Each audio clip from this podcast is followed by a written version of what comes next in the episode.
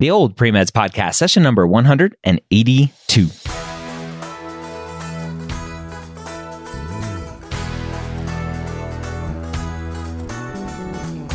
You're a non traditional student entering the medical field on your terms. You may have had some hiccups along the way, but now you're ready to change course and go back and serve others as a physician. This podcast is here to help answer your questions and help educate you on your non traditional journey to becoming a physician. Welcome to the Old Premeds Podcast. My name is Dr. Ryan Gray, and I'm excited that you are taking some time to listen to this podcast to hear some stories of non traditional students, hear their questions, and hear my answer to their questions.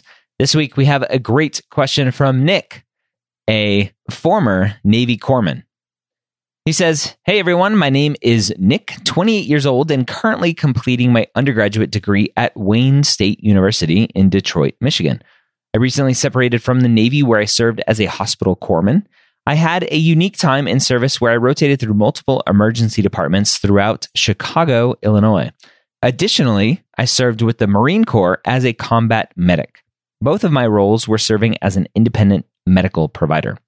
Now I am back in school and finishing up my undergrad, roughly 1.5 years left. My plan is to apply to medical school in 2021 2022.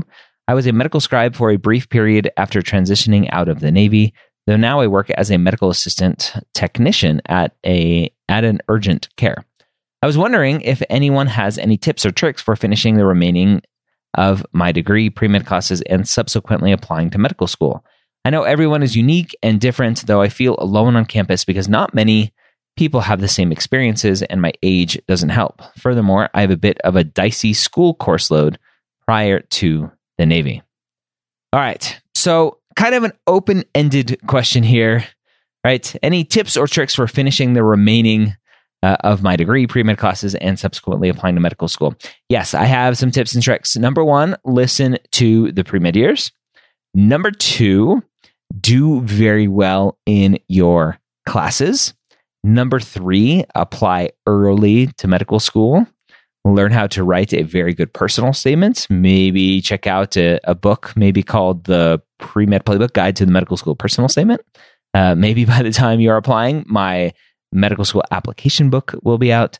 So I, I think at this point, Nick, you uh, obviously need to focus on your grades. Having a bit of a dicey school course load prior to the Navy that tells me potentially your grades aren't the best you may need to be prepared to do a postbac to to take more classes to improve your GPA to be solid.